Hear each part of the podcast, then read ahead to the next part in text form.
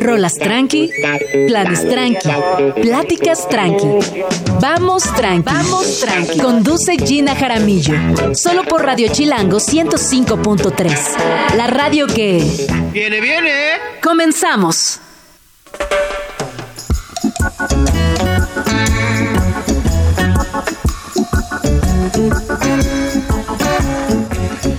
Every day and every night. ¡Qué bonita canción! Muy buenos días, son las 11 de la mañana con un minuto. Mi nombre es Gina Jaramillo y me da muchísimo gusto saludarles y darles los buenos días. Como que los buenos días tardíos, ¿no? Los buenos días de Vamos Tranqui son los buenos días muy tardíos. ¿Y por qué estamos escuchando a Bob Marley? Porque hoy habría sido su cumpleaños. Cantante y compositor jamaiquino, fue líder y compositor de varias bandas, entre ellas Bob Marley and the Wailers. Obviamente es una leyenda de la música reggae. Él nació un 6 de febrero en el año 1945, en la que otrora fuese una colonia británica de Jamaica, y se convirtió en un símbolo global de la música y la cultura jamaiquinas, e incluso consiguió una estrella en el Paseo de la Fama de Hollywood. Este hombre que transformó la música, también el sentido del amor. Me parece que fue una persona que conectó con muchos aspectos de la vida, y también por eso la gente lo quiere mucho. Que fíjense que el paso de los años le han salido también varios trapitos al sol. Se sabe que en lo doméstico no era tan amoroso, algunos casos de violencia, de abuso y de infidelidad, pero bueno, eso lo vamos a dejar de lado porque estamos celebrándolo en este día que es importante porque es su cumpleaños, y porque sobre todo no tengo los datos a la mano de todo lo que acabo de decir, así que no quiero levantar falsos. Y también se sabe que fue un personaje que luchó por causas democráticas, sociales, y en el año 1978 organizó un concierto político en Jamaica llamado One Love Peace Concert, con miras a frenar la violencia política y promover la reconciliación nacional, y en ese mismo año recibió la Medalla de la Paz. Él muere en 1981 con tan solo 36 años. Un melanoma en el pie, murió muy, muy jovencito. Este tema de la detección temprana de cualquier cosa, ¿no? Por eso cuando decimos vayan al doctor, háganse un chequeo cada año, y me incluyo en esa advertencia, hay muchas cosas que pueden pasar inadvertidas y que es importante tener no solamente análisis anuales, estar cerca del médico, si nos duele una cosita, no darlo por sentado, no automedicarnos, no ponernos una gotita de manzanilla en una infección que pensamos que es X. O sea, de verdad, hay cosas que son 100% prevenibles y que podemos, si las detectamos a tiempo, combatirlas de manera correcta. Y les cuento que también viene la biopic de Bob Marley, que se estrenará el próximo 14 de febrero. Y me encanta, no sé qué piensen ustedes de toda esta movida de tantas biopics. Acá Luis, Dani, Alex, Daf, que estamos viendo, ¿no? Por ahí muchas biopics de personas que nos entusiasman, que son ídolas y que también de alguna manera han trascendido en la historia contemporánea. Así que bueno, un abrazo a Bob Marley donde quiera que se encuentre, y a pesar de su vida personal, un agradecimiento por todo lo que nos ha dado. ¿Qué va a pasar el día de hoy en Vamos Tranqui? Pues justo vamos a hablar hablando de jazz. Viene M Jazz Festival Internacional de la Ciudad de México, y para esto estará por aquí Jordi Fontanet, quien es director del festival, y Cristian Valderas, músico de una de las bandas participantes. Hablando de enfermedades que se pueden prevenir, ¿el cáncer de mama no se puede prevenir? Esto nos dice el doctor Gerardo Castorena, y entonces podremos explicarnos a qué se refiere con esta frase. También en CDMX Centralizada, una gran sección de este programa, hablaremos de la Ciudad de las Artes, porque es Art Week, la Semana del Arte, pero ¿qué creen? Que esta ciudad siempre o lleva muchos años siendo Ciudad de las Artes. Para esto estará Isaac Torres con nosotros y nos hará un breve repaso por los sitios donde se ha generado el arte a lo largo de la historia de esta grandiosa ciudad. Y para cerrar viene Genaro Lozano. Hablaremos acerca de AnimaNaturalis ¿Y por qué es importante hablar de la cultura de adopción? A veces estamos muy entusiasmados con tener un animalito de compañía, pero hablemos de adopción como una opción viable en esta ciudad y todos los beneficios que esto trae a nuestras vidas. Son las 11:05. Vamos a escuchar una rola. Esto es The Way You Look at Me de Kei Jung y volvemos.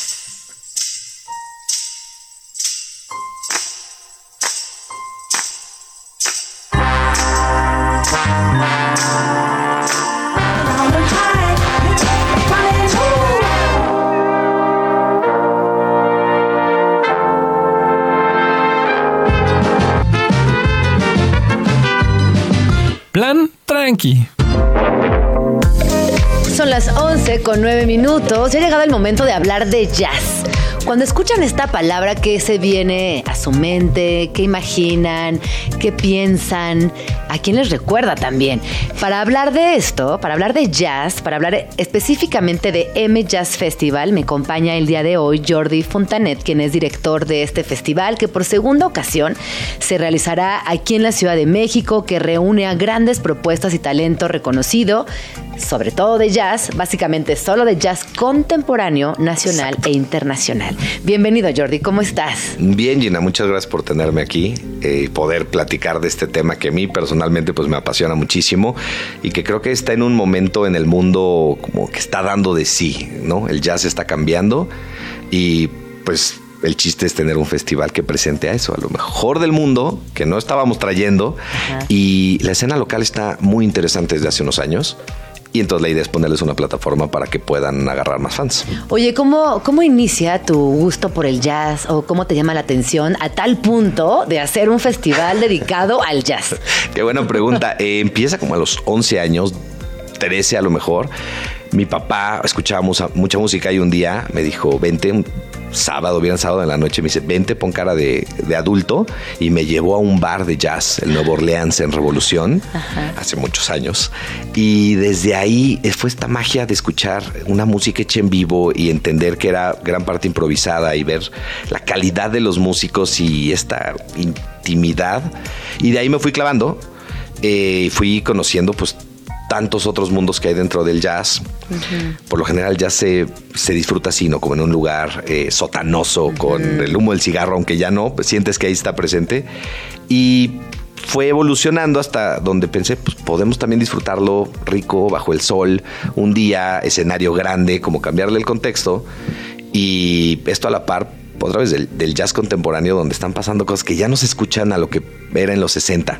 ¿Por qué? ¿Qué ha cambiado? ¿Qué tiene el jazz contemporáneo que sea tan distintivo o tan diferente de lo que veníamos conociendo como jazz clásico? Creo que distintivo no hay nada que todavía Ajá. sea distintivo del jazz contemporáneo. Okay. Que puedas decir, eso es. Más bien está transgrediendo barreras por todos lados. Sí viene de ahí, técnicamente a lo mejor pues usa algunas escalas, uh-huh. es improvisación, mezcla algunas otras músicas. Pero, por ejemplo, creo que con el hip hop tiene una historia padrísima en donde en los 70s, sobre todo ya 80s, el hip hop toma mucho del jazz. Y 30 años después, 40 años después, empieza a agarrar el jazz de regreso de ese hip hop influenciado uh-huh, por el jazz. Uh-huh. Y entonces empiezan a crear jazz con hip hop, ya no hip hop, con jazz, y se empieza a escuchar a cosas. El año pasado tuvimos a Robert Glasper, que creo que es uno de los principales exponentes de esto. Por ejemplo, este año tenemos a Louis Cole, que es una cosa rara, un baterista, Ajá. tecladista, vocalista, que se hizo solo, se hizo en redes. Él empezó a sacar su música sin disquera, sin que nadie le dijera nada.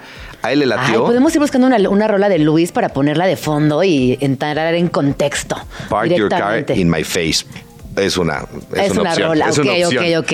Y lo hace libre, Ajá. se ve cómo va conociendo el jazz y va agarrando lo que le gusta del jazz. Y lo que no lo deja fuera. Él tiene un sonido muy garage que defiende mucho, el decir, yo no entro a estudios, yo grabo en mi casa, yo hago mi música, y se escucha a él. Entonces, de repente, tiene elementos de jazz. Por ejemplo, viene con una big band, pero es una big band muy a su manera.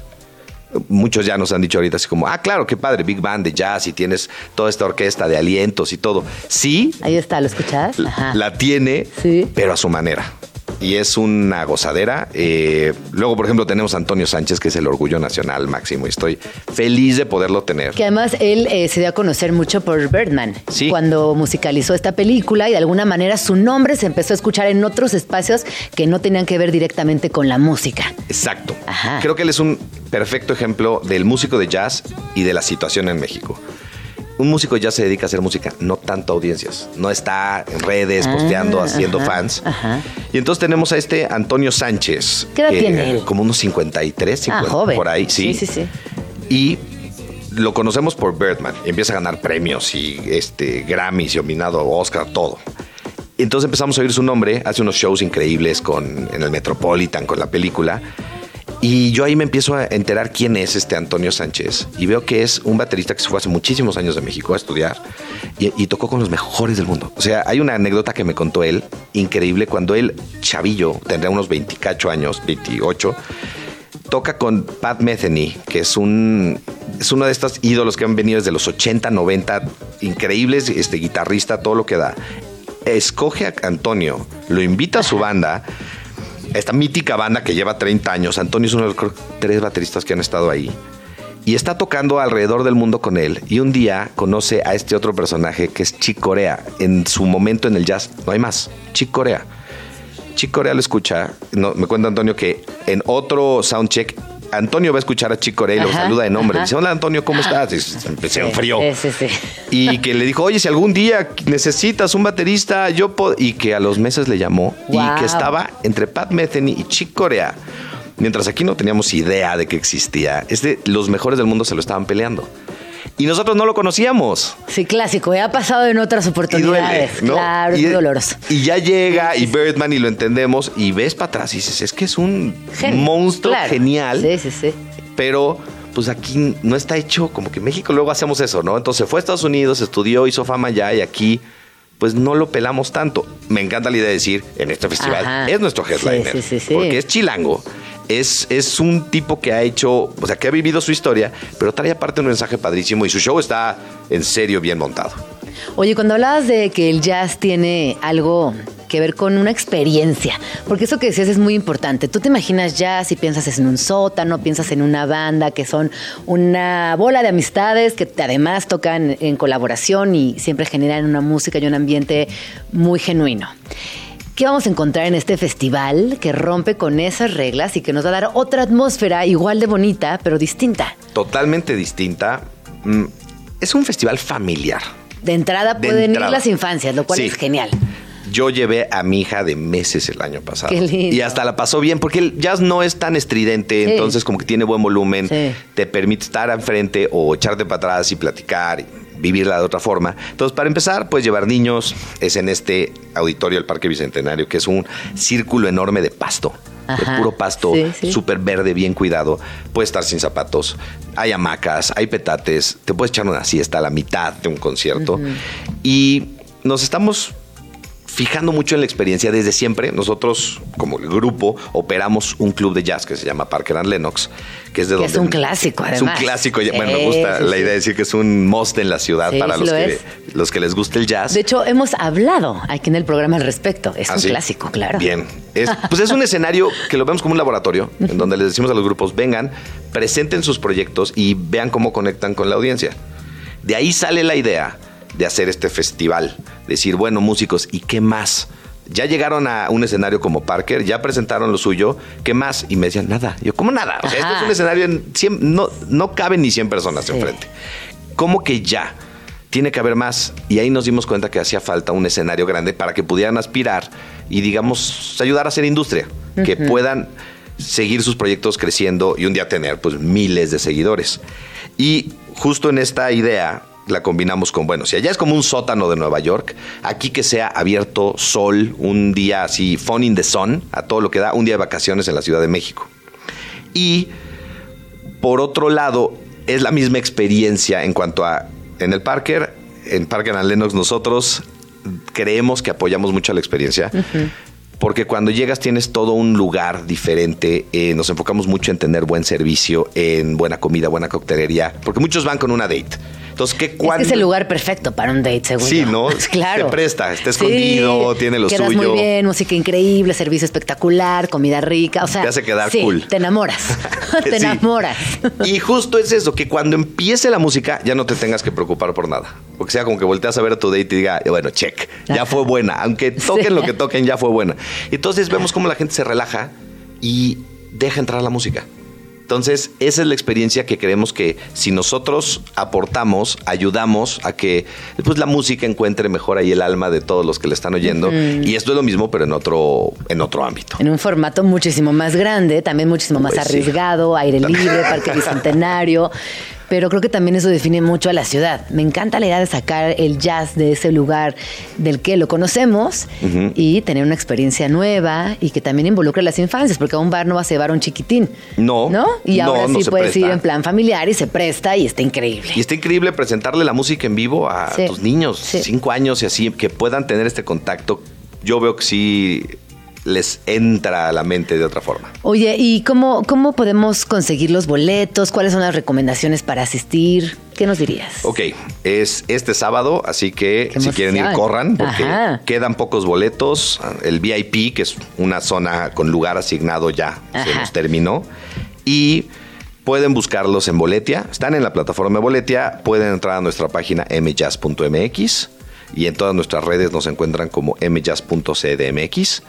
Escríbanos, uh-huh, porque estamos al pendiente, mail, WhatsApp, todo, porque luego hay dudas. Les dices a la gente festival de jazz, no saben qué esperar.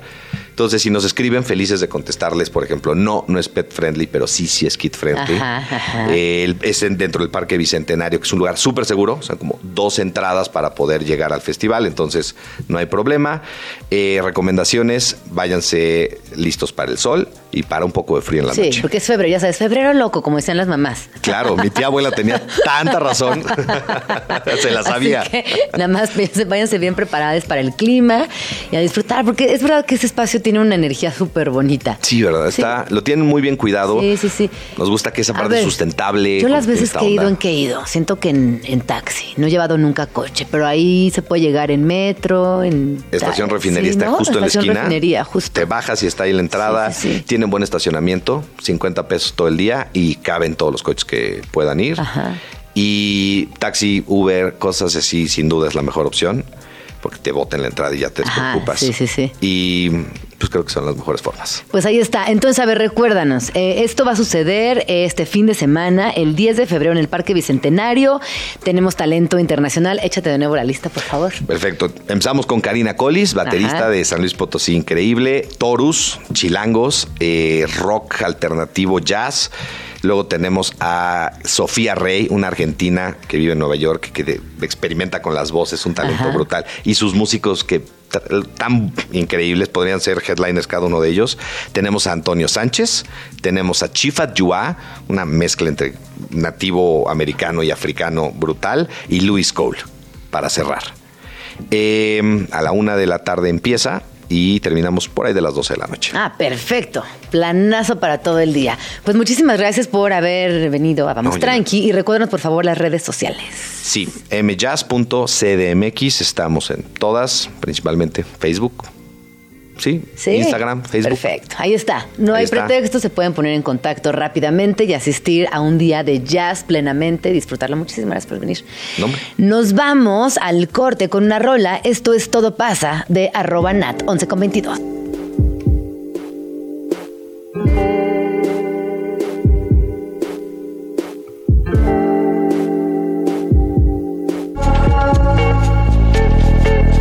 Vamos Tranqui, con Gina Jaramillo en Radio Chilango. Son las 11:29. Estamos aquí de regreso en Vamos Tranqui. Yo les quiero preguntar si ustedes tienen objetos que les dan buena suerte en ciertos días. Yo, por ejemplo, tengo puesta una playera que ahorita les voy a enseñar en mis redes sociales, que es viejita, pero viejita, que es de Mafalda y que no saben la buena suerte que me da. O sea, cuando me la pongo, que siento que va a tener un día medio acá, medio complejo, me la pongo y me da muy buena suerte. Y antes, en alguna época de mi vida, me la ponía. Y ahora únicamente en casos súper especiales, en citas difíciles, en momentos donde me está costando, me la pongo y le confío al objeto. A lo mejor esto suena muy naif, suena muy inocente, suena hasta chistoso, pero a mí en lo personal me trae buena suerte. Yo quiero preguntarles si ustedes tienen objetos o cositas o cábalas personales que les den buena suerte. Ya me irán contando en @Gin Jaramillo, @Vamos tranqui, no, #Vamos tranqui, @Gin Jaramillo, @Radio Chilango. Ahí les leo con sus, ¿cómo se podrá decir? Cábalas, no, ¿cuál es la palabra que estoy buscando? No, cuando tienes como estos, más que amuleto, no me acuerdo de la palabra que estoy buscando, pero cuéntenme si ustedes tienen algunos objetos que les dan buena suerte. Mientras tanto, vamos a escuchar una canción que, puede gustarte, puede no gustarte, pero es un clásico, y este es un cover de Torf y DLD, original a DLD, original de Los Enanitos Verdes. Y es Lamento Boliviano en este cover que a mí sí me gustó, la neta me gustó mucho. Vamos a escucharlo y me cuentan qué les parece.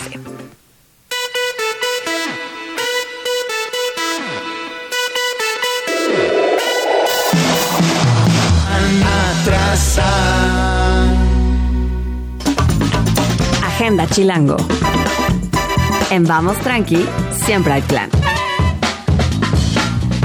Únete a celebrar los 10 años de la feria independiente más querida de América Latina, Feria Material, en donde encontrarás 2 pisos de galerías que presentarán propuestas artísticas de México, Latinoamérica y de todo el mundo.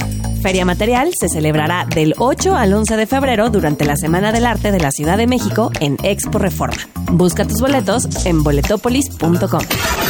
Agenda Chilango. No te puedes perder a Julia Antivilo Peña, quien en conversación con Mónica Mayer presenta el libro 40 años de Polvo de Gallina Negra.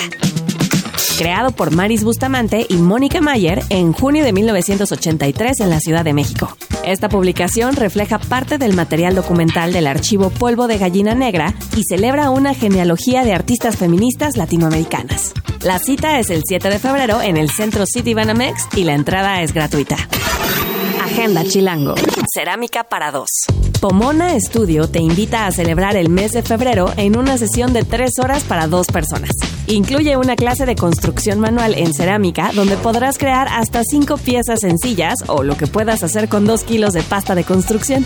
Puedes asistir martes, miércoles o jueves de 11 de la mañana a 2 de la tarde o de 6 de la tarde a 9 de la noche. También puedes ir los sábados y domingos de 11 de la mañana a 2 de la tarde. Presentado por Agenda Chilango, los mejores planes de la ciudad en un solo lugar. Para más información, visita chilango.com/agenda. 11:37, estoy aquí en una plática intensa, emocionante, acalorada y de mucho interés. El día de hoy me acompaña en la cabina de Vamos Tranqui el doctor Gerardo Castorena. Él es cirujano oncólogo con especialidad en mastología. Bienvenido, doctor, ¿cómo estás? Gracias. Oye, fíjate que antes de que tú llegaras estaba dando el temario del día de hoy y hablamos acerca de que el cáncer de mama no se puede prevenir, citándote en tus propias palabras. Se usa la palabra prevención con mucha ligereza, ¿no? Previene el cáncer de mama hasta una mastografía. Ojalá que haciendo mastografías pudiéramos prevenir la enfermedad. Acude al médico, autoexplórate y prevén la enfermedad. No, ninguna de esas cosas es preventivo. Podemos disminuir factores de riesgo, pero usar la palabra prevención con esa ligereza me parece muy malo. Oye, doctor, ¿y por qué pensarías que hemos banalizado la palabra prevención o porque es una salida fácil o porque está en el lenguaje cotidiano cuando no ayuda en realidad, no abona a la conversación? Creo que realmente es una cuestión de mercadotecnia que se empezó a usar y se siguió, ¿no? Hay páginas de cáncer de mama que dicen la mejor manera es prevenir y yo digo, bueno, no sean así, enséñenos a prevenir, uh-huh, porque si yo puedo prevenir, pues puedo arreglar muchísimas cosas, ¿no? No podemos prevenir que una mujer le dé cáncer de mama, lo que sí podemos prevenir es que muera víctima de la enfermedad. ¿Qué sí podemos hacer para estar alertas de un posible cáncer? Hoy sabemos que realmente la gran mayoría, 95% de los cánceres de mama que estamos diagnosticando, es por estilos de vida. Dieta rica en carbohidratos, alta en proteínas y grasas de origen animal, baja en fibra, también los tóxicos ambientales, que digo, se ha hablado mucho de los desodorantes. Un desodorante por sí solo no te va a dar cáncer, pero sí contribuye junto con la crema, junto con el, ya sabes, con todo lo que nos ponemos, el shampoo, todos los químicos que traen esas cosas. Uh-huh. Algo de lo que se habla poco, sueño. El sueño repara tu ADN, es el tiempo que tiene tu cuerpo para repararse. Y hay gente que te dice muy orgullosamente que solo necesita 3 o 4 horas de sueño, ¿no? El estrés, que es, bueno, sí, es la enfermedad del siglo XXI, vivimos permanentemente estresados. Todas esas cosas van a contribuir en que puedas desarrollar un cáncer de mama. Cuando hablamos de cáncer de mama, ¿cuántos tipos de cáncer hay o es uno solo? No, hay muchísimos tipos dependiendo del origen, uh-huh, de dónde se origina, dependiendo de muchas cosas. Pero podríamos hablar, no sé, quizá 7, 8 cánceres de mama distintos. ¿Puede aparecer a qué edad? Realmente es muy raro que aparezca en gente joven, aunque cada vez estamos viendo gente más joven. ¿Por alimentación o qué? Por alimentación, sí. Bueno, déjame te digo, estamos diagnosticando la primera generación de niños con cáncer de colon por lo que llevaban en las loncheras. Antes diagnosticábamos el cáncer de colon a los 40 en adelante, ahora lo estamos diagnosticando entre 20 y 30. Entonces yo te diría que sería muy raro antes de los 35, pero cada vez estamos viendo más casos menores de 35. Sin duda, el cáncer de mama es uno de los más importantes, de los más promocionados en cuanto a prevención. Hay un llamado colectivo a que estemos pendientes de lo que sucede con nuestro cuerpo, esta exploración que ya mencionaste. ¿Dirías, doctor, que estamos frente a una crisis en este país de cáncer de mama? Definitivamente. Estamos en una crisis grande y no se están tomando medidas. Peor aún, los recursos hospitalarios, los recursos humanos son insuficientes ahorita y se prevé un incremento del 60% para 2050. Entonces, no estamos preparados. Bueno, y además, mientras hagas estudiar a un chavo 13 años para volverse oncólogo, pues no es atractivo. La educación médica tiene que cambiar, tiene que volverse más activa, más dinámica. Oye, ahorita hablando de sueño, justamente estoy leyendo un libro que tiene que ver con higiene del sueño. Yo soy una persona muy dormilona, todo el mundo lo sabe. Después de las 9 de la noche me mandan mensajes y probablemente yo ya esté dormida. Yo soy igual que tú. Pero justamente soy un osito. Pero justamente estaba leyendo en este libro, que ahorita los voy a compartir en mis redes sociales, que los médicos, cuando están en su periodo estudiantil y después en estas pasantías, viven desvelados. Y con ese desvelo no pueden ni siquiera tener las condiciones para atender de manera positiva y óptima a los pacientes. Es inhumana. Totalmente. La escuela de medicina. Te enseñan a cuidar con base en descuidarte. Totalmente. Y eso es un absurdo por completo, ¿no? Uh-huh. Y tú fíjate cómo el peor ejemplo de salud es personal de salud. Enfermeras, médicos, fisioterapeutas, camilleros, hay un alto índice de drogadicción, alcoholismo, divorcios, precisamente porque todo es primero menos tú.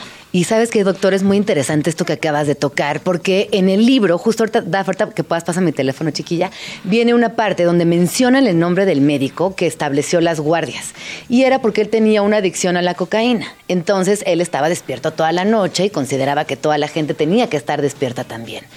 Y es muy interesante cómo ese factor que fue fortuito, devino en toda una escuela de medicina global, donde los doctores se la pasan desveladas, pasando la mano, todo lo que acabas de mencionar. Increíble. No, es tremendo. Yo padecí mucho el escudo, porque yo soy como tú. Yo a las 9 de la noche ya estoy pelas. Me despierto todos los días a las 5:30 de la mañana. Sí, yo también. Y entonces a las 9 ya estoy pelas. Sí. Entonces yo padecí muchísimo la escuela de medicina. Yo me eché 9 años de residente, velando 2 a 3 noches por semana durante 9 años, imagínate. Pues ojalá, yo creo que esto es una conversación súper interesante. Yo soy hija de médico, tú sabes, y creo que es importante que empecemos a gestionar nuevas formas de acercarse a la medicina, para que las nuevas generaciones también se vean motivadas. Todas las ciencias han evolucionado y la educación no ha evolucionado. Mira, ese es el libro, ¿Por qué dormimos? La nueva ciencia del sueño, de Matthew Walker. Ahorita se los voy a compartir para que le echen ojo y se unan al club de las personas que dormimos mucho. Es correcto. Bueno, regresemos al cáncer de mama. Cuando hablamos de tratamientos y pensando también en la situación actual de nuestro país, ¿qué tratamientos disponibles hay para el cáncer de mama, doctor? Fíjate que afortunadamente en nuestro país, tanto en medio público como en medio privado, tenemos lo último que hay en el mundo. Okay. México tiene un gran nivel de oncología. Desafortunadamente no en todos los hospitales, pero hospitales como Centro Médico Nacional del Seguro Social, Centro Médico La Raza, tienen absolutamente todo lo que se necesita. 20 de noviembre del ISSSTE, Instituto Nacional de Cancerología, todos ellos tienen lo último que hay en avances tecnológicos, científicos y de tratamiento de cáncer de mama. Realmente estamos a nivel de cualquier parte del mundo y tenemos todo lo que se necesita para salir adelante.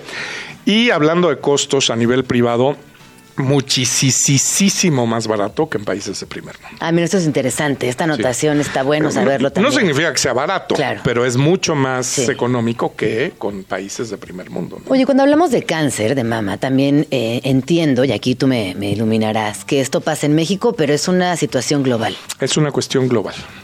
Excepto, Asia tiene el menor índice de cáncer de mama y es porque su dieta es como un 80% es basada en plantas.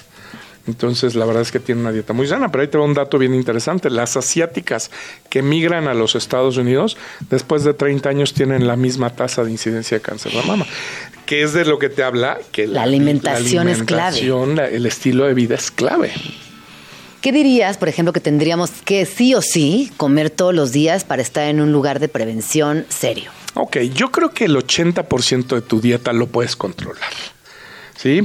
Yo soy de la regla del 80-20. Okay. 80, cuídate, sé responsable, ve lo que le metes a tu cuerpo, no solo por la boca, también por los ojos, por los oídos, porque estamos oyendo una cantidad de cosas espantosas. El 20% restante... vive la vida. No vas a poder controlar cómo cocinan en un restaurante, en casa de tu primo, de tu amigo, pero el 80% sí lo puedes controlar y necesitamos regresar. Yo soy mayor que tú, pero cuando yo era niño, el postre era los domingos. Y era un pedacito de ate con queso así pequeñito. Sí. No había refrescos en la hora de la comida. Ahora resulta que el postre es diario en todos los alimentos. No es cierto, ¿no? La cantidad de azúcar que consumimos en este país es alarmante. Hemos incrementado 15 veces el consumo de azúcar con respecto a nuestros abuelos. Entonces, pues sí, hay que empezar a ponerle un poquito más de conciencia, ¿no? Porque además, otra cosa que estamos teniendo, otro vicio social que tenemos es darle la responsabilidad a nuestra salud, a los médicos, a las instituciones, a los gobiernos. No, es nuestra responsabilidad, ¿no? Completamente personal. Completamente personal. Mientras los servicios para diabéticos sigan abarrotados con gente que tiene 400 de glucosa, pues no vamos a llegar a ningún lado. Claro. Tienes que ir con 90 de glucosa y evitar que te suba, ¿no? Sí. Eso es lo que tenemos que hacer. Totalmente. Somos muy decidiosos como pueblo. No, y pues también está a gusto comer fatal. Claro. ¿No? Es como muy cómodo, es más barato, económico, está ahí a la mano, nos resuelve rápido todo en este mundo de prisas donde quizás cocinar pues sí requiere un tiempo. Tú decías, ¿no? Cuando yo era chiquito el postre era los domingos, pero también creo que el nivel de vida, la prisa, los tiempos eran distintos. Muy diferentes. Ahora tenemos todo así distinto. Yo crecí mi adolescencia sin celular. Claro. Y no necesitabas hablarle a nadie. Y nadie te necesitaba encontrar a ti. Ahora resulta que hay un síndrome, ¿no? Que te olvida el celular y te vuelves loco. Yo le decía el otro día a mis hijas, yo salía a jugar a la calle. Me decían, ¿cómo? ¿Sola? Sí. Yo sola. Y pasaban horas hasta que salía mi mamá de Gina, ya métete. Pero horas en la calle, en la vagancia. Y el castigo era, si te portas mal, no sales mañana a jugar a la calle. Qué loco, correcto. Cómo cambió en tan pocos años, ¿no? Todo. Qué padre que podíamos hacer eso. Yo también vivía en la calle. Sí. ¿No? Oye, doctor, cuando sintemos algún síntoma o sin síntomas, ¿quiénes son los profesionales correctos para hacer los chequeos? Qué buena pregunta. La gran mayoría de las mujeres van con el ginecólogo. El ginecólogo no es el experto en mama, no es el experto en cáncer. Hay la falsa creencia de que como las glándulas mamarias son de la mujer, pues es terreno del ginecólogo. Déjame te digo que los hombres también tenemos glándula mamaria, es decir, no es un órgano exclusivo de la mujer, y los ginecólogos no tienen entrenamiento ni en diagnóstico, ni en tratamiento, ni en nada relacionado a cáncer de mama. Somos los oncólogos. El problema es que tenemos nombre feo. Asustamos a la gente. Sí, la gente no quiere ir al oncólogo. Feo. Pero a ver, te voy a decir lo que hacen en primer mundo. Van al oncólogo para nunca necesitar al oncólogo. Qué bonito. Sí. Qué padre, ¿no? Sí. Tenme cerca para que nunca me necesites. 70% de mi consulta es pacientes que no tienen cáncer, que van a que les revise su mastografía, que les demos consejos, a que las llevemos y los acompañemos en un camino de salud. Ya nos dijiste previamente que desafortunadamente hoy a más temprana edad se descubre cáncer de mama. Sin embargo, ¿qué edad es la que tú recomiendas para que vayamos a consulta contigo? Yo te diría a partir de los... Entre los 35 y los 40 años es un buen punto para empezar. Ahí. Mastografías, exámenes, acompañamiento, sí, todo de prevención. Todo. Sí, bueno, la palabra prevención no es la que estamos utilizando, pero para disminuir el riesgo. Es correcto. No, para disminuir el riesgo a partir de los 35 años hay que visitar sí o sí al oncólogo. Ya sé que suena horrible, que no espanta, que no le tengamos miedo. Te voy a decir, los verdaderos enemigos son el miedo y la ignorancia. Claro. Eso es lo que nos mata, ¿no? Entonces hay que cambiar el chip. Hay que cambiar por completo. Ya escucharon también cambiar hábitos alimenticios, entrarle al tema sin miedo, más que nada entender que ahí hay un camino para estar sanos y vivir muchos años más. Como dice Luisa, lo que hagas hoy impactará en tu vida futura. Es correcto. Y otra cosa, el cáncer de mama no es cosa de mujeres. Uh-huh. También necesitamos hombres que se informen, que se eduquen, que acompañen a sus mujeres queridas, ¿no? A su mamá, a su hermana, a su hija, a su novia. Leo, ya te exploraste, oye, ya fuiste al médico, ya te hiciste tu mastografía, porque automáticamente hablamos de cáncer de mama y los hombres se desaparecen. Ah, por supuesto. Pues no. Sí. Oye, otra cosa, doctor, ¿el cáncer duele? Es decir, ¿vamos a sentir un síntoma doloroso o no tenemos que esperar a que algo nos duela para ir al doctor? El dolor es transmitido por los nervios sensitivos. Entonces, si un tumor está en contacto con un nervio sensitivo, pues va a doler. Si no está en contacto, no va a doler. Eso de que el cáncer no duele, pues es un poquito relativo. Mito. Uh-huh. Cuando ya hay síntomas de cualquier cáncer, ya vamos tarde. ¿Qué es un síntoma de cáncer? De cáncer de mama, pues sería, por ejemplo, dolor, sería palpar algo en tu axila, palpar bolitas en la axila, sería tocar una bola grande en el seno. Uh-huh. Pues digo, ya a grados más avanzados, pues tener insuficiencia respiratoria, agotamiento, ponerte amarillo porque ya le dio al hígado. Pero te digo, cuando ya hay síntomas, ya vamos tarde. Claro. Entonces, lo ideal es detectarlo antes de que haya síntomas. Pues ahí está, ya escucharon. Básicamente es no ir al ginecólogo, sino visitar directamente al oncólogo a partir de los 35 años, estar pendiente de alguna bolita, de dolor, de cambios en el ánimo, quizás. Así es. Y lo más importante, no esperar a que lleguen los síntomas, simplemente hacer una cita y acudir al médico, porque ahí está el secreto para que tengamos una vida muchísimo más longeva y sana. Así es. Pregunta, ¿cada cuánto hay que ir al oncólogo? Yo te diría una vez al año a partir de los 40, una visita de base entre los 35 y los 40, y a partir de los 40 una vez al año. Pues ya me toca ir contigo, doctor. Muy bien. Voy a ir a visitarte muy pronto. ¿Dónde podemos seguirte? ¿Estás en redes sociales? Estamos en todas las redes sociales como Breast Center MX. Se escribe Breast Center MX como pecho en Estados Unidos. Y estamos aquí muy cerquita a la fuente de petróleos.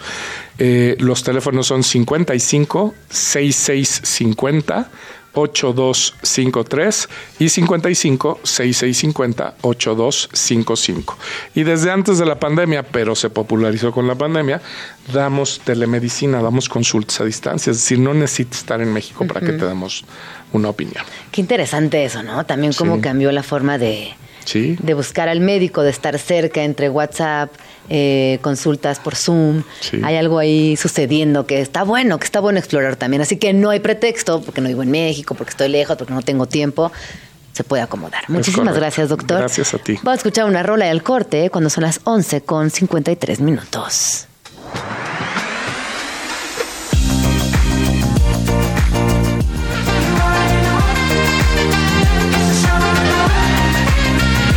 Escuchando Vamos Tranqui con Gina Jaramillo en Radio Chilango.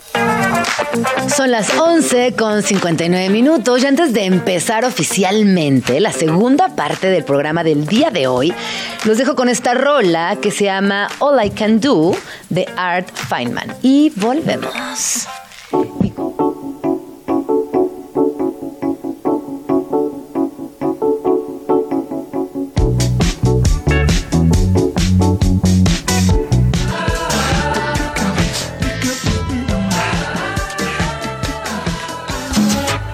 CDMX descentralizada. La ciudad más allá de la ciudad. Recorridos de colores, olores y sabores. Ay, apazote, papi, apazote. En metro, en camión o en bicicleta. Presentado por el Asunto Urbano. 12:05 minutos. Una de mis secciones favoritas en Vamos Tranqui es esta, Ciudades CDMX descentralizada. Y el día de hoy tenemos un tema que me apasiona y que lo titulamos La Ciudad de las Artes. Y para hablar de esto me acompaña aquí en la cabina Isaac Torres, el Chato, que como saben es artista visual, cronista y urbanista, estudioso de la historia de la arquitectura de la Ciudad de México, miembro del Sistema Nacional de Creadores de Arte y gran conocedor de la Ciudad de México. Bienvenido, Chato, ¿cómo estás? Muy bien, pues ya preparados para esta semana que se pone densa. Todo el mundo saca su lado artsy, sí, su lado aesthetic y, ¿por qué no?, también su lado coquette para ir a las mejores fiestas e inauguraciones de lo que ofrece esta ciudad y que cada año se vuelve más y más grande la oferta de cosas que ocurren. Abrumadora. De pronto a mí esta semana me dan ganas de meter la cabeza en la tierra y exacto, no salir. Como topo. ¡Pum! Porque hay tanto que ver que de pronto me abrumo. Sí.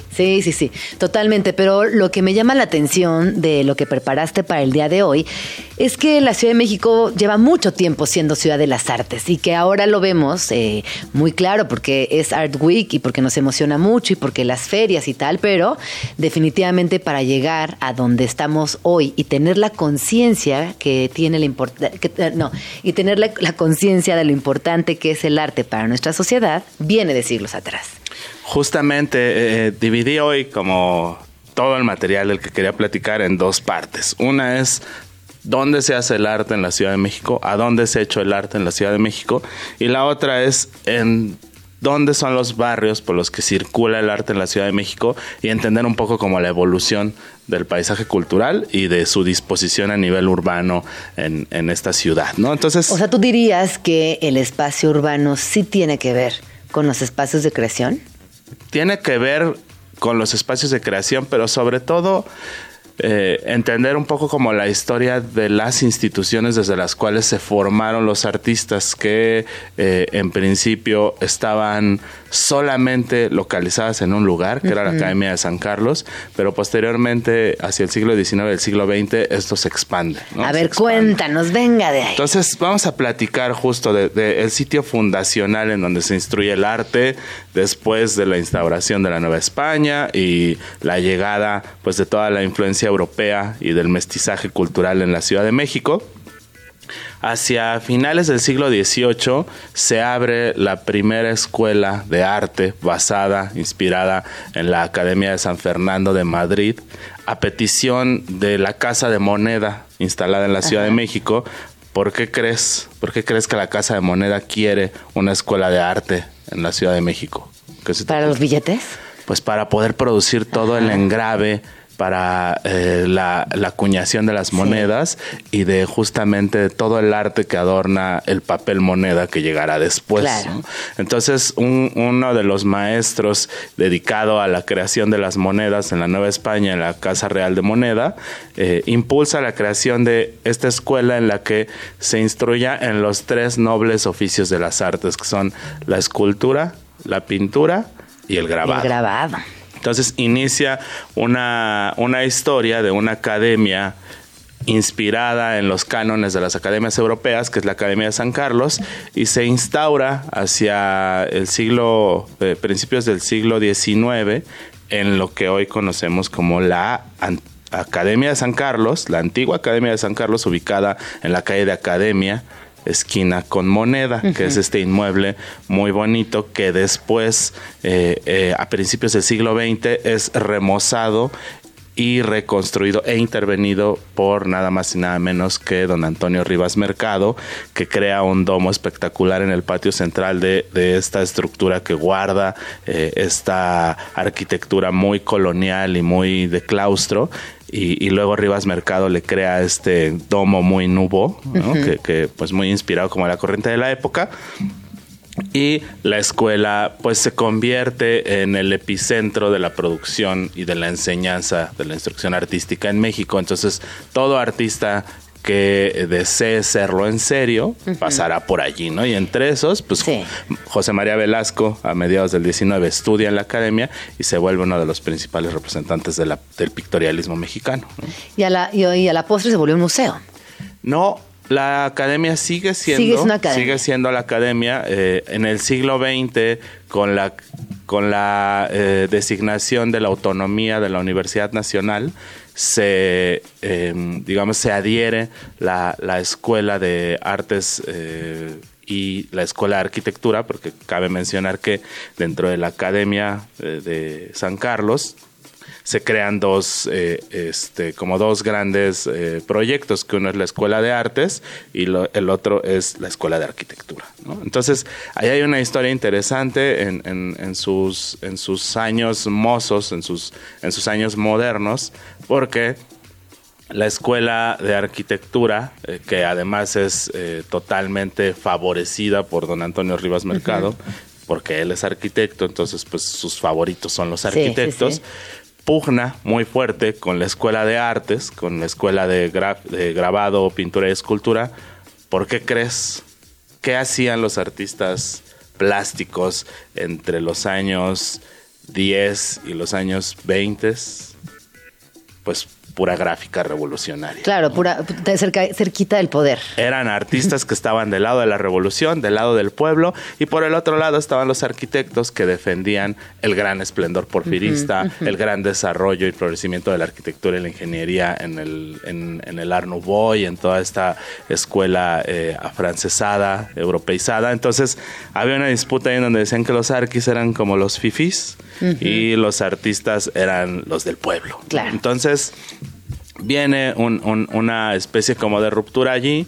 Después viene una gran huelga estudiantil encabezada por nada más y nada menos que el Dr. Atl, que organiza un movimiento estudiantil muy fuerte que pues hace que haya cambios. Él propone cambios en el modelo académico y pues la Academia de San Carlos después se adhiere a la UNAM y ya digamos que en ese momento muy, muy, muy entrado ya el régimen revolucionario, entra Vasconcelos, empieza todo el gran auge de la escuela muralista, empieza el desarrollo del primer patio de experimentación muralística, que es la Preparatoria Nacional, hoy Colegio de San Ildefonso.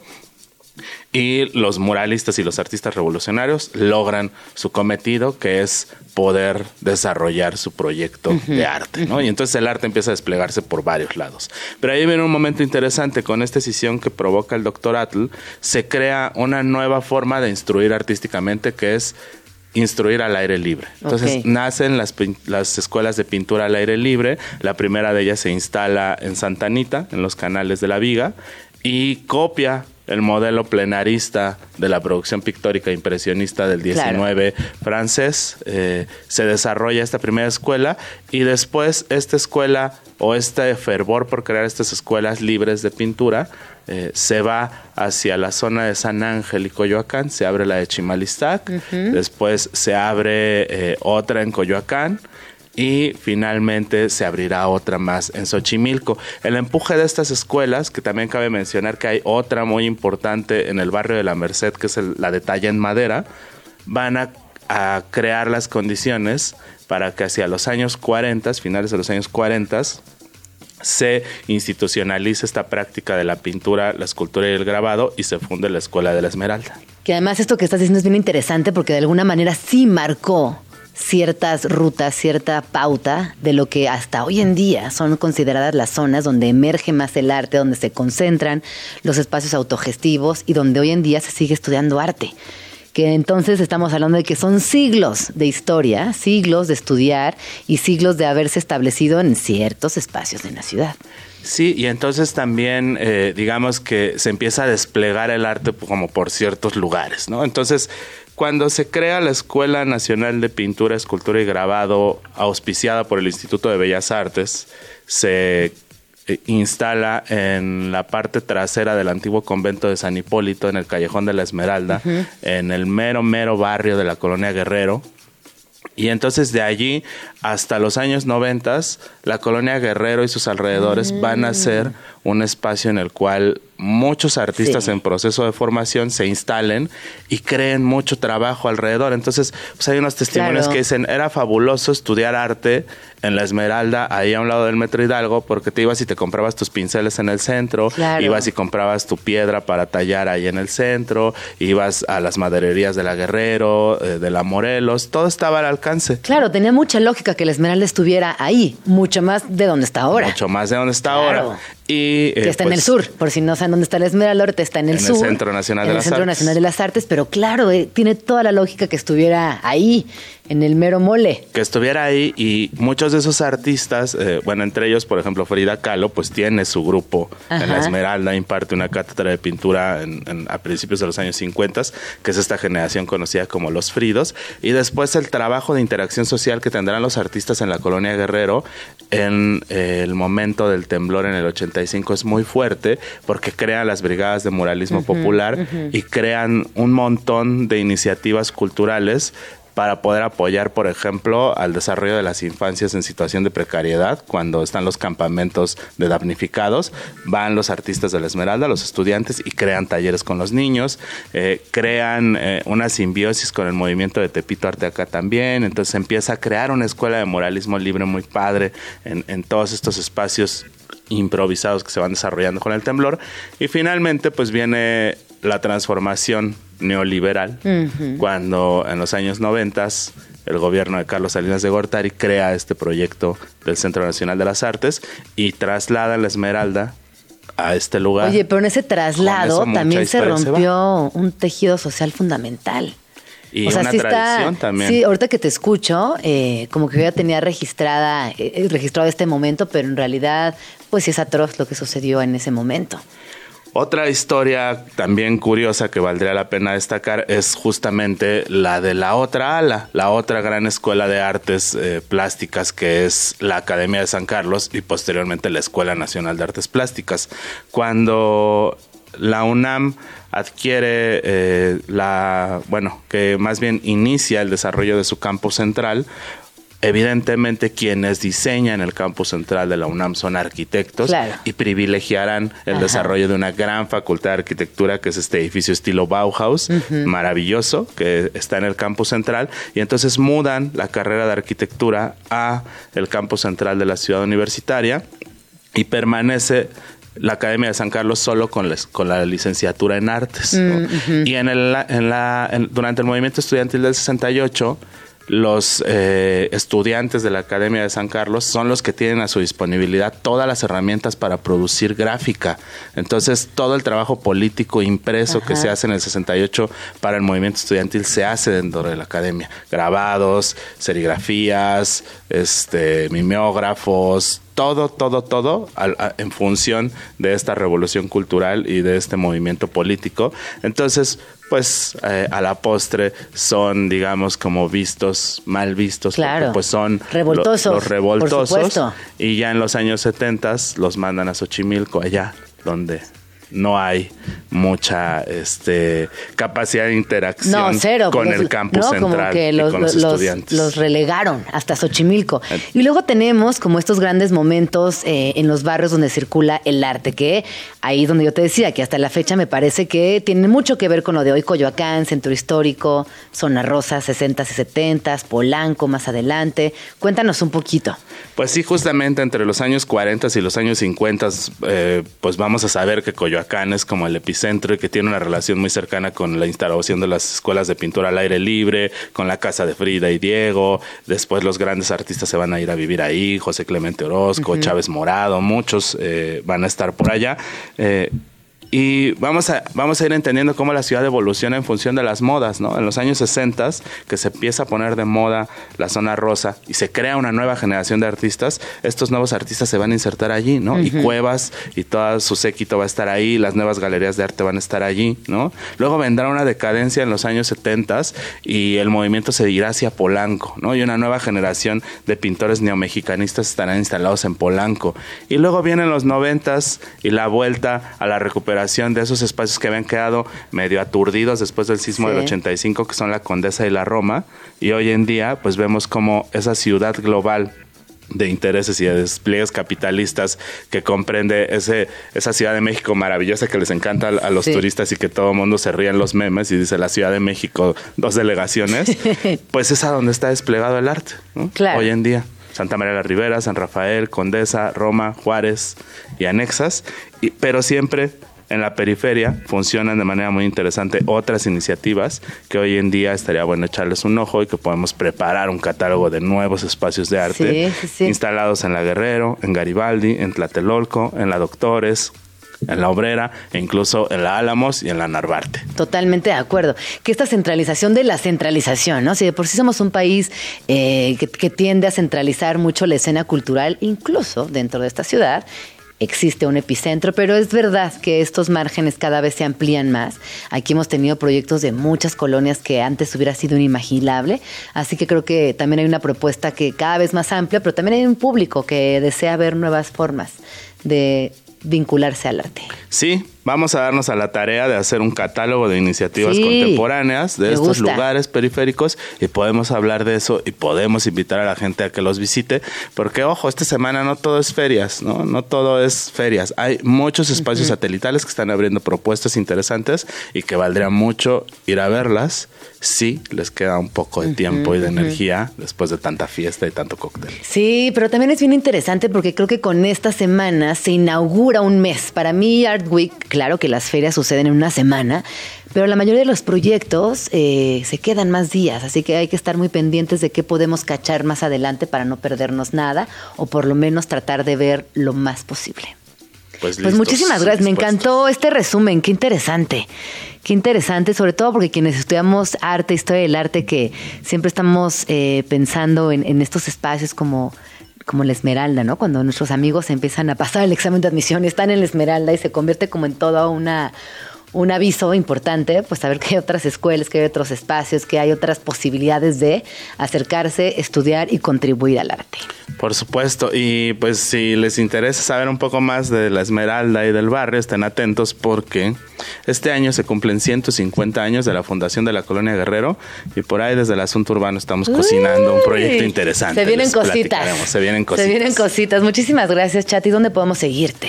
En @elasuntourbano y también a mí personalmente en @IsacTorresMX en el Instagram, por ahí, y también en el Twitter como Isaac_Chato. Muchas gracias, Chati. Vamos a escuchar esta rola que justo, te prometo, Luisa, que le estaba cantando en mi mente hace ratito. Esto es Santería de Sublime y volvemos.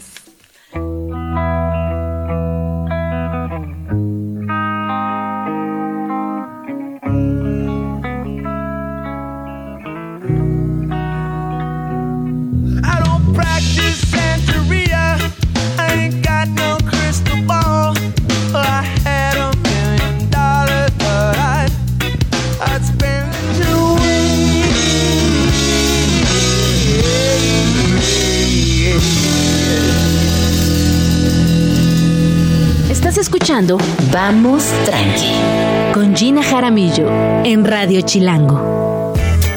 Son las 12:29. Les recuerdo que estamos completamente en vivo desde la cabina de Radio Chilango en el 105.3 de su FM, que nos pueden seguir en @Gin Jaramillo, @Radio Chilango con el hashtag Vamos Tranqui. Antes de entrar directo a la conversación con mi queridísimo Genaro Lozano, los dejo con esta rola que es Paradisco. Esto es Paradisco de Disco Bahía y volvemos.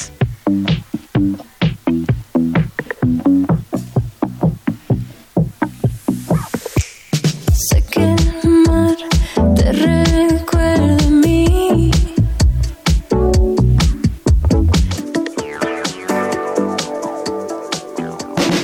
en marcha. Gente que hace y transforma. 12:33 y sin duda cuando hablamos de gente que hace y transforma en la Ciudad de México, Genaro Lozano es uno de los que encabeza esta lista: académico, politólogo, internacionalista y activista defensor de los derechos humanos, vegano y animalista. ¿Cómo estás, Genaro? Bienvenido. Feliz de estar contigo, tenía muchas ganas de venir a Vamos Tranqui, me encanta, soy fan y contento de estar contigo, sobre todo también le faltó decir que somos muy amigos. Exacto. Y que nos respetamos y queremos mucho. Me da mucho gusto tenerte aquí en la cabina, es verdad, teníamos pendiente esta conversación y justo las cosas se van acomodando y siempre llegan en el momento ideal, y creo que hoy hablar de cultura de adopción, de derechos de los animales, es algo importantísimo.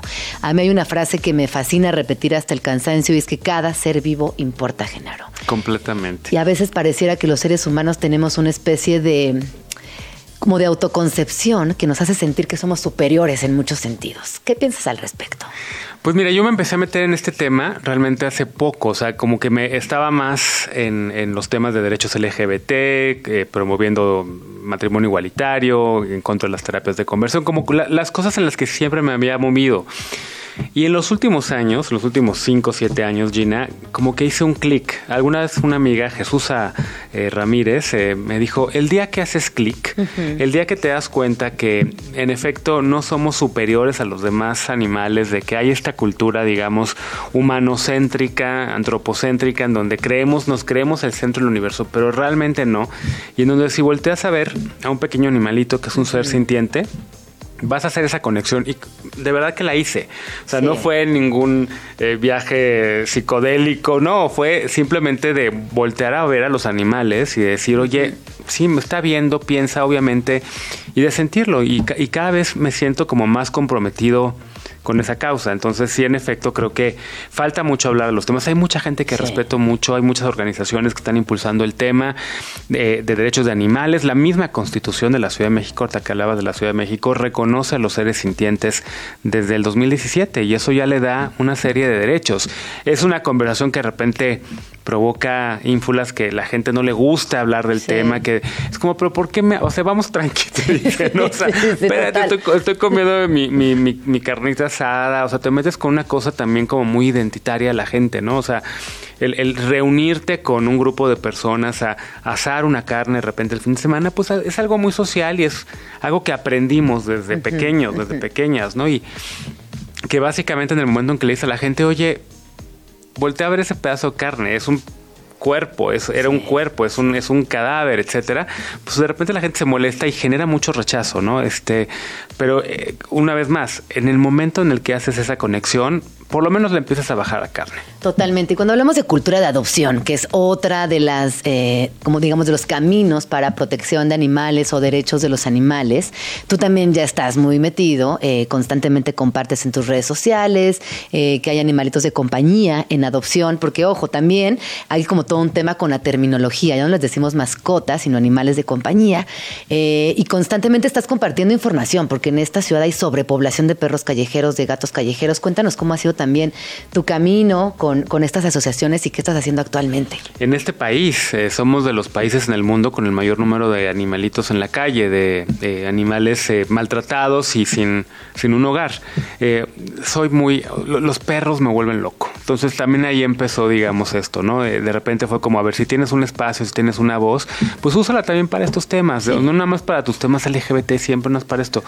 A cada rato, si vas al Estado de México, si viajas por el país, en la carretera, aquí afuera, te puedes encontrar de donde estamos, de Radio Chilango, pues perritos que de repente están en la calle y que no tienen un hogar, que la gente los maltrata, cada rato se hacen virales estas historias como la de Scooby, no sé si te acuerdas, un perrito en el Estado de México que se hizo un video muy viral, muy violento. El de la olla. El de la olla, uh-huh. exacto, de la olla con aceite.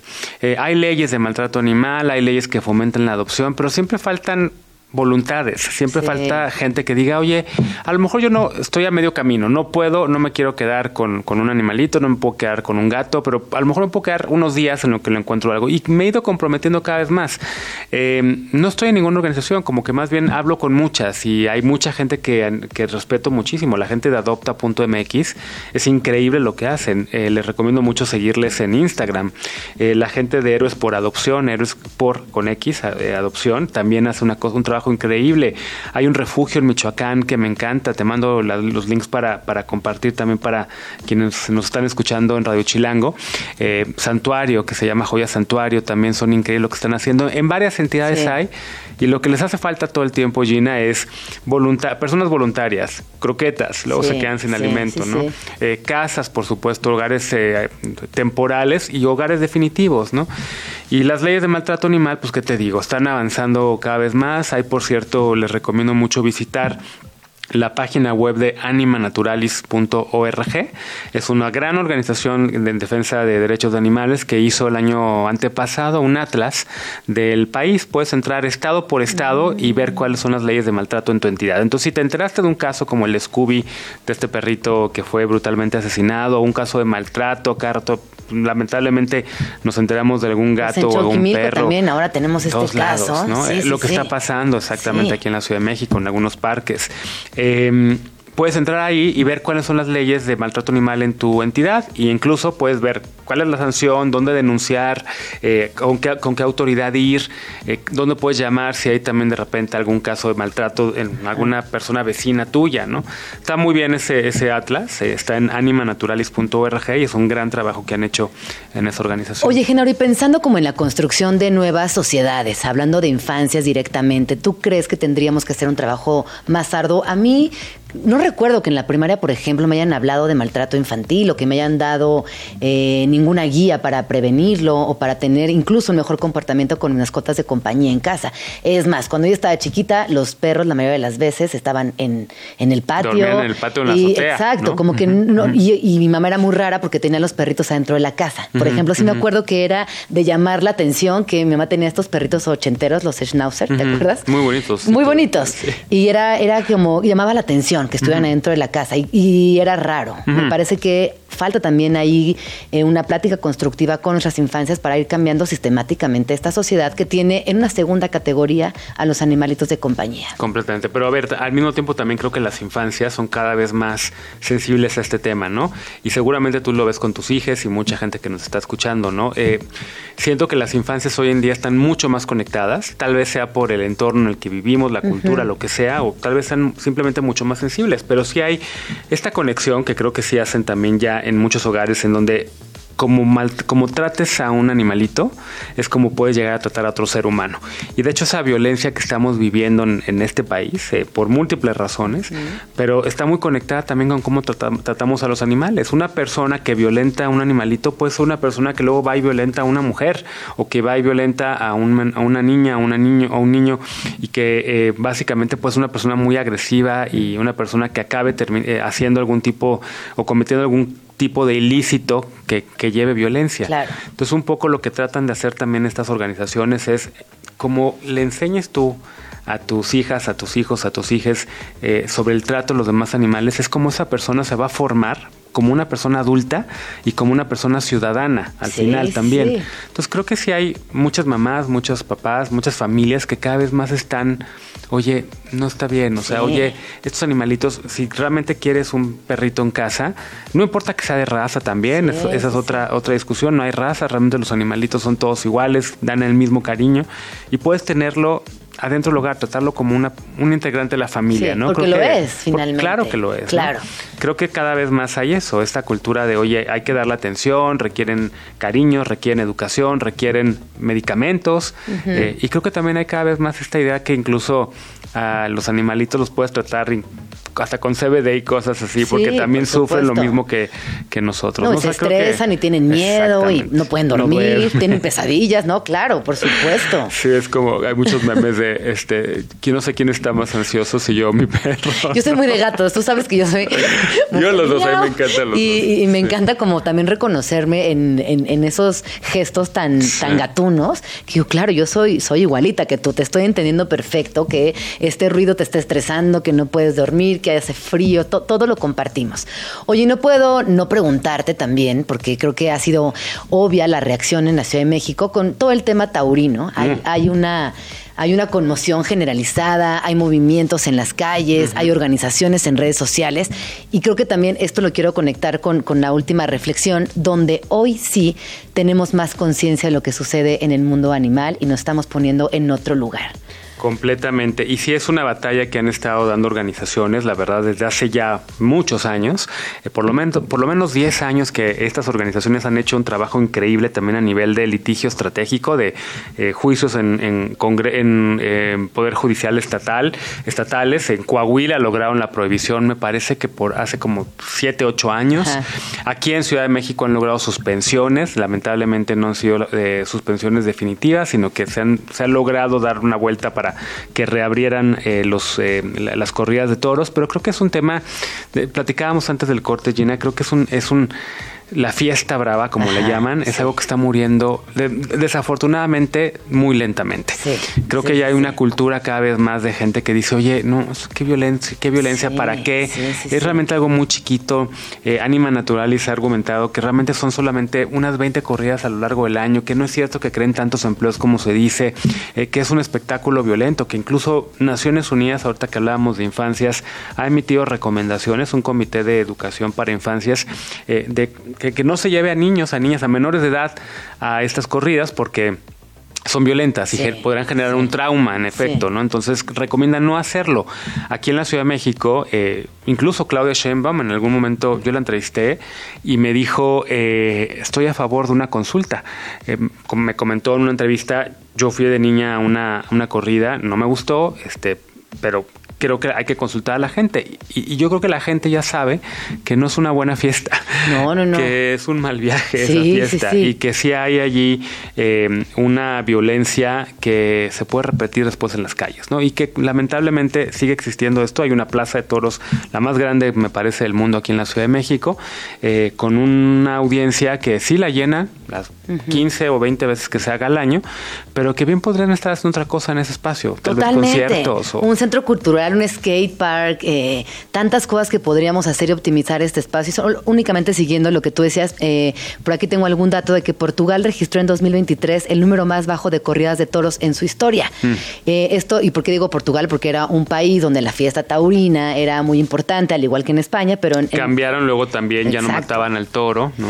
Pero igual, en ese no matar al toro, el acto de violencia, de exhibirlo, de atolondrarlo, ¿no? Como tiene muchas repercusiones que son sumamente negativas y violentas.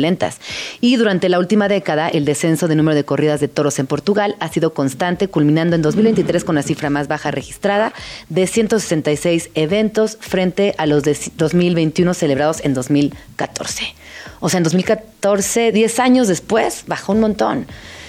La Suprema Corte de Justicia aquí, por cierto, también ya le ha entrado al tema, porque de repente los protoros, los pro Fiesta Brava, le han preguntado y han querido que llegase el tema hasta la Suprema Corte. Llegó, no les fue bien.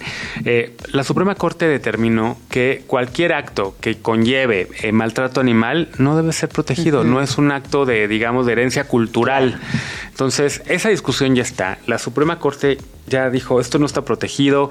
Yo creo que las nuevas generaciones no les gusta. Hemos visto unas marchas, unas protestas muy intensas afuera de la Plaza de Toros, ¿no? Muchas veladas afuera de Bellas Artes, de muchas organizaciones también que van a exigir que se acaben estas, entre comillas, fiestas. Pero creo que sí hay un grupo de empresas y hay un grupo de gente que pues sigue queriendo mantener esa tradición viva. Como te decía, creo que está lamentablemente muriendo lentamente. No, y también creo que esta conversación, este mensaje va, por ejemplo, para las peleas de gallos en los palenques, para las peleas de perros clandestinas, para muchas otras cosas que hoy gracias a redes sociales podemos enterarnos, y desde ese enterarnos accionar de manera positiva para que termine. Claro. Genera polarización, genera mucho interés, genera, creo que, sobre todo compromiso. Hay mucha gente cada vez más despierta respecto a estos temas. Claro. Oye, Genaro, antes de irnos, yo sé que te encanta Madonna. Sí. De hecho, a mí también me encanta, y siempre cuando te extraño te mando ahí una foto ya linda, una rola, una entrevista inédita que seguramente tú ya habías visto, pero Fotos de los 80. Exacto. Hay algo que a mí cuando te extraño me gusta mandarte cositas de Madonna. Digo, que sepa que le estoy pensando. Ay, te adoro. ¿Qué rol escuchamos? ¿Con qué rol de Madonna te gustaría despedirnos y por qué? Mira, está ahorita de gira, la fui a ver recientemente. Viene a México, va a tener 5, ¿no? Sí, ya tengo boleto y todo. Oye, pero a ver, ¿la fuiste a ver y qué?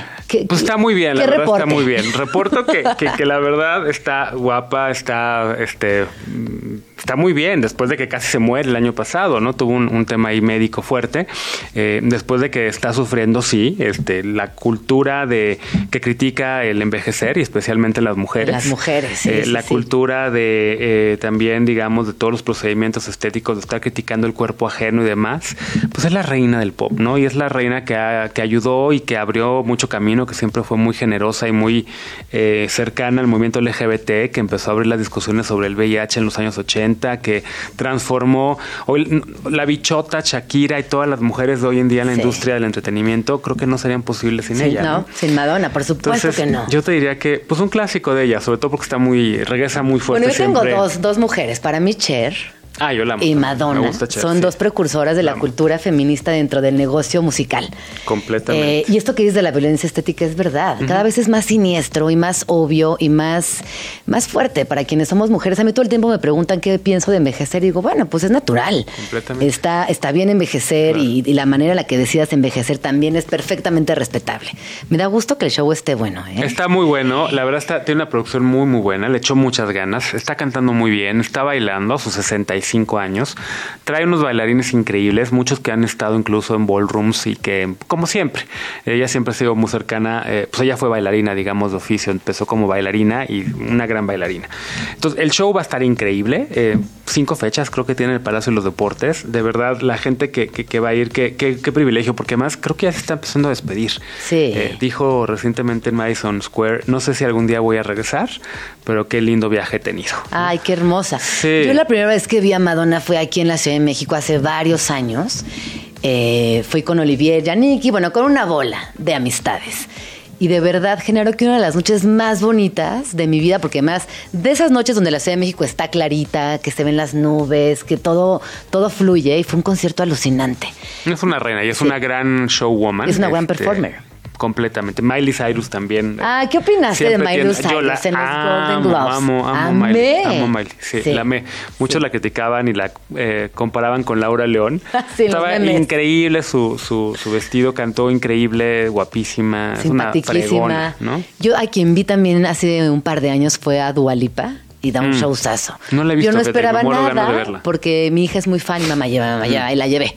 Showzazo. Vivió mucho aquí en Ciudad de México, de las primeras gentrificadoras de la Ciudad de México. ¿Dua Lipa vivió en la Ciudad de México? Sí, estuvo en la pandemia estuvo un ratote en por acá. Sí. Y cada rato viene, le encanta la ciudad. Con toda esta, creo que fue de las precursoras, digamos, en el 19 cuando empezó la pandemia. Ella ya le gustaba y venía. Y pues sí, gracias a Dua Lipa, entre otros, están subiendo los precios en la Roma y demás la lugares, gentrificación. ¿No? Bueno, pero ¿qué rol entonces y por qué? ¿Por qué te interrumpí? Pues mira, Vogue, porque creo que conecta con la gente que está ahorita justo, que va y baila en el centro de la Ciudad de México, tratando de hacer comunidad y combatiendo la violencia también entre las comunidades LGBT. Vogue, que va y viene todo el tiempo esa canción. Es ya un clásico.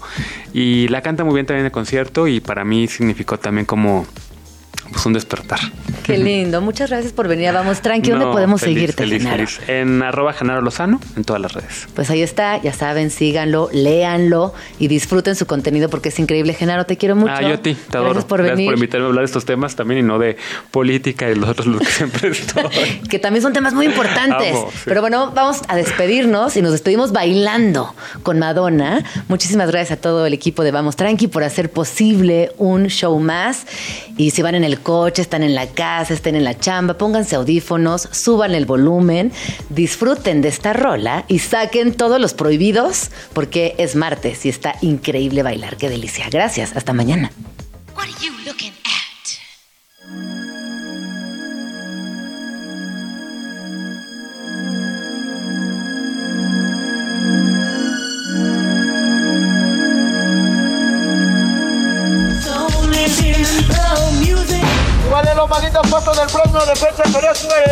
Esto fue Vamos Tranqui con Gina Jaramillo. Escucha eventos de lunes a viernes de 11 de la mañana a 1 de la tarde. Solo por Radio Chilango 105.3. La radio que... ¡Viene, viene! Radio Chilango. Radio Chilango. 105.3 FM. La radio que... ¡Viene, viene!